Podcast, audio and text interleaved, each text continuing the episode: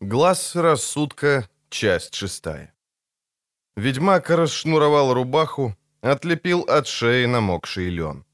В гроте было очень тепло, даже жарко. В воздухе висел тяжелый влажный пар, каплями оседавший на амшелых валунах и базальтовых плитах стен. Кругом были растения. Они тянулись из выдолбленных в основании, заполненных торфом углублениях, из огромных ящиков корыт и горшков. Взбирались по стенам, деревянным решеткам и шестам. Геральт с любопытством осматривался, узнавал некоторые редкие экземпляры, те, что входили в состав ведьмачьих лекарств и эликсиров, магических фильтров и колдовских декоктов. И те, еще более редкие, о свойствах которых он мог лишь догадываться. Были здесь и такие, которых он вообще не знал и о которых даже не слышал. Стены грота покрывали пятна звездолистного донника. Из гигантских горшков выпирали плотные шары пустоглава и побеги, усыпанные кроваво-красными ягодами аренарии. Он узнавал мясистые, с толстыми прожилками листья скороцета, бордово-желтые овалы безмера и темные стрелки пилорыбки. Видел прильнувший к каменным глыбам перистый мох ставикрова, поблескивающие шишечки вороньего глаза и тигрино-полощатые песчинки мышехвостого ятрышника. В затененной части грота пузырились серые, словно полевой булыжник, шапки гриба-шибальца. Неподалеку рос пивоград, растение, способное нейтрализовать любой известный токсин или яд. Торчащие из заглубленных в грунт ящиков серо-желтые невзрачные метелочки выдавали зарник — Корень с сильными и универсальными лечебными свойствами. Середину грота занимали водные растения. Здесь располагались катки, полные роголистника и желтоватой ряски, бассейны, покрытые плотным ковром в глубки, пищи для паразитирующего куркума, стеклянные сосуды, забитые спутанными стеблями галлюциногенного двустрела, стройными темно-зелеными криптофигиями и клубками ниточников, грязевые, затененные корыта — питомники бесчисленных видов плесени, простейших болотных растений. Неннеке, закатав рукава жреческой одежды, достала из корзинки ножницы и костяные грабельки и молча принялась за работу.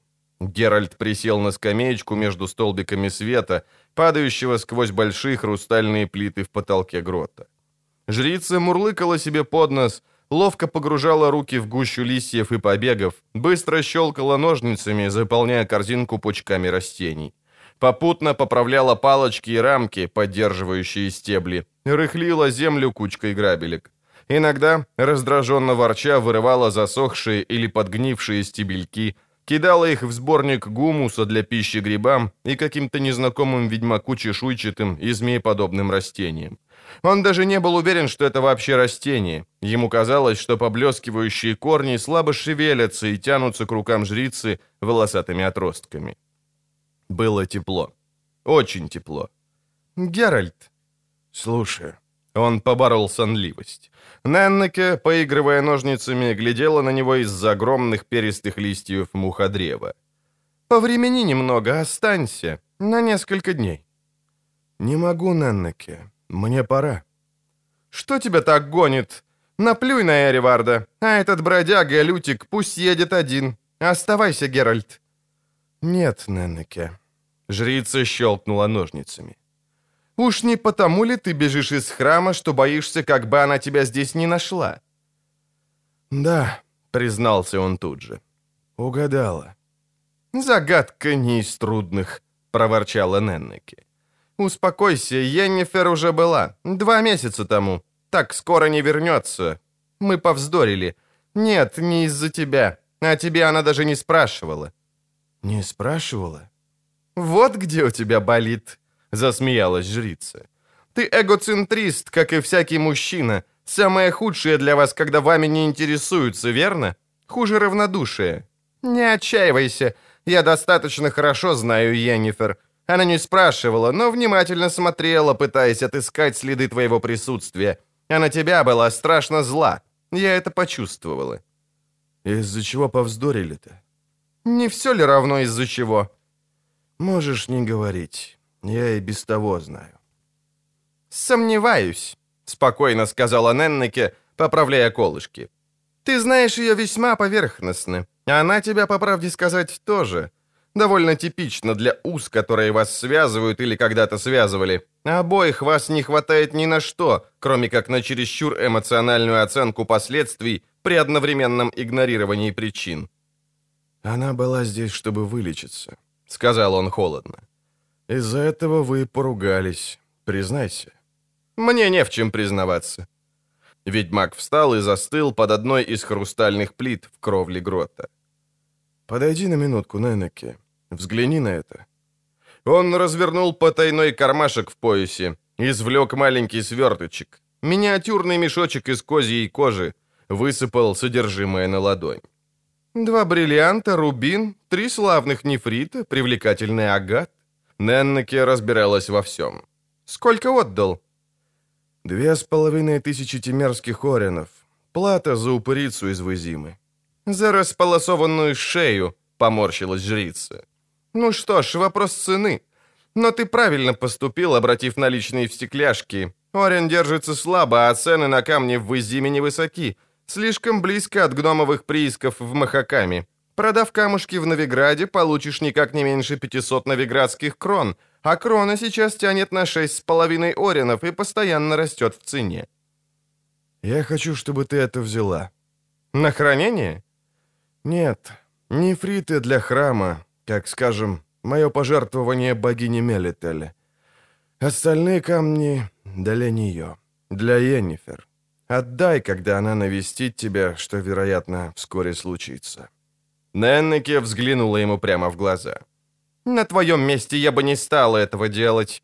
Поверь, ты еще сильнее ее разозлишь, если такое вообще возможно. Оставь все как есть. Ты уже ничего не можешь ни исправить, ни улучшить. Сбежав от нее, ты вел себя, ну, скажем, не вполне достойно для зрелого мужчины. Пытаясь загладить вину драгоценностями, ты ведешь себя как мужчина весьма, весьма перезрелый. Поверь, я не знаю, какой тип мужчины мне меньше по душе». «Она слишком властолюбива», — проворчал Геральт, отвернувшись. «Я не мог этого вынести. Она относилась ко мне как...» «Перестань», — оборвала Неннеке. «Не распускай нюни. Я тебе не мамочка. Сколько можно повторять? Твоей поверенной тоже не намерена быть. Мне безразлично, как она к тебе относилась, а твое к ней отношение интересует меня еще меньше. Посредничать или же вручать ей эти дурные камушки я не собираюсь. Если хочешь быть дураком, пожалуйста, но без меня». «Ты не поняла. Я не собираюсь ублажать ее или покупать. Просто я ей кое-что должен, а лечение, на которое она рассчитывает, стоит, кажется, очень дорого. Я хочу ей помочь, вот и все». «Ты, оказывается, еще больший дурень, чем я думала». Неннаки подняла корзинку. «Дорогое лечение? Помощь?» «Геральт, для нее твои камушки мелочь, не стоящая плевка. Знаешь ли ты, сколько Йеннифер может получить за прерывание беременности у светской дамы?» «Это-то я как раз знаю. Как и то, что за лечение бесплодия она берет еще больше. Жаль, себе не в силах помочь, поэтому ищет помощи у других том числе и у тебя. Ей не поможет никто. Это совершенно исключено. Она волшебница. Как у большинства магичек, у нее атрофированные, совершенно непроизводительные гонады. И это необратимо. У нее никогда не будет ребенка. Не все чародейки в этом смысле ущербны. Я знаю кое-что об этом. Ты тоже. Верно. Неннеке прищурилась. Знаю. Не может быть правилом то, из чего есть исключение. И, пожалуйста, не надо говорить, что, мол, исключения подтверждают правила. Лучше расскажи об исключениях из таковых». «Об исключениях», — холодно ответила богослужительница. «Можно сказать только одно — они есть. Ничего больше. А Йеннифер... Ну что ж, к сожалению, она в число исключений не входит. Во всяком случае, в том роде дефектности, о котором мы говорим потому что во всем остальном трудно найти исключение большее, нежели она. Чародеям Геральт не обиделся ни на холод, ни на намеки. Удавалось воскрешать мертвых. Мне известны документально подтвержденные случаи, а воскрешать мертвых сдается потруднее, чем ликвидировать атрофию желез или органов. «Скверно тебе сдается. Я не знаю ни одного задокументированного удачного случая лечения атрофии либо регенерации желез внутренней секреции. Геральт, хватит. Наша беседа начинает походить на консилиум. Ты в этом не разбираешься, а я разбираюсь. Если говорю, что Йеннифер заплатила за приобретение определенных способностей утратой других, значит, так оно и есть. Если это настолько очевидно, то не понимаю, почему она все пытается. «Ты вообще страшно мало понимаешь», — прервала жрица. «Страшно мало. Перестань беспокоиться о недугах Йеннифер, подумай о своих. Твой организм тоже подвергли необратимым изменениям. Тебя удивляет она, а что скажешь о себе самом? Ведь тебе должно быть ясно, что ты никогда не будешь человеком, а меж тем ты только то и делаешь, что пытаешься быть им, и совершаешь человеческие ошибки, ошибки, которых ведьмак совершать не должен.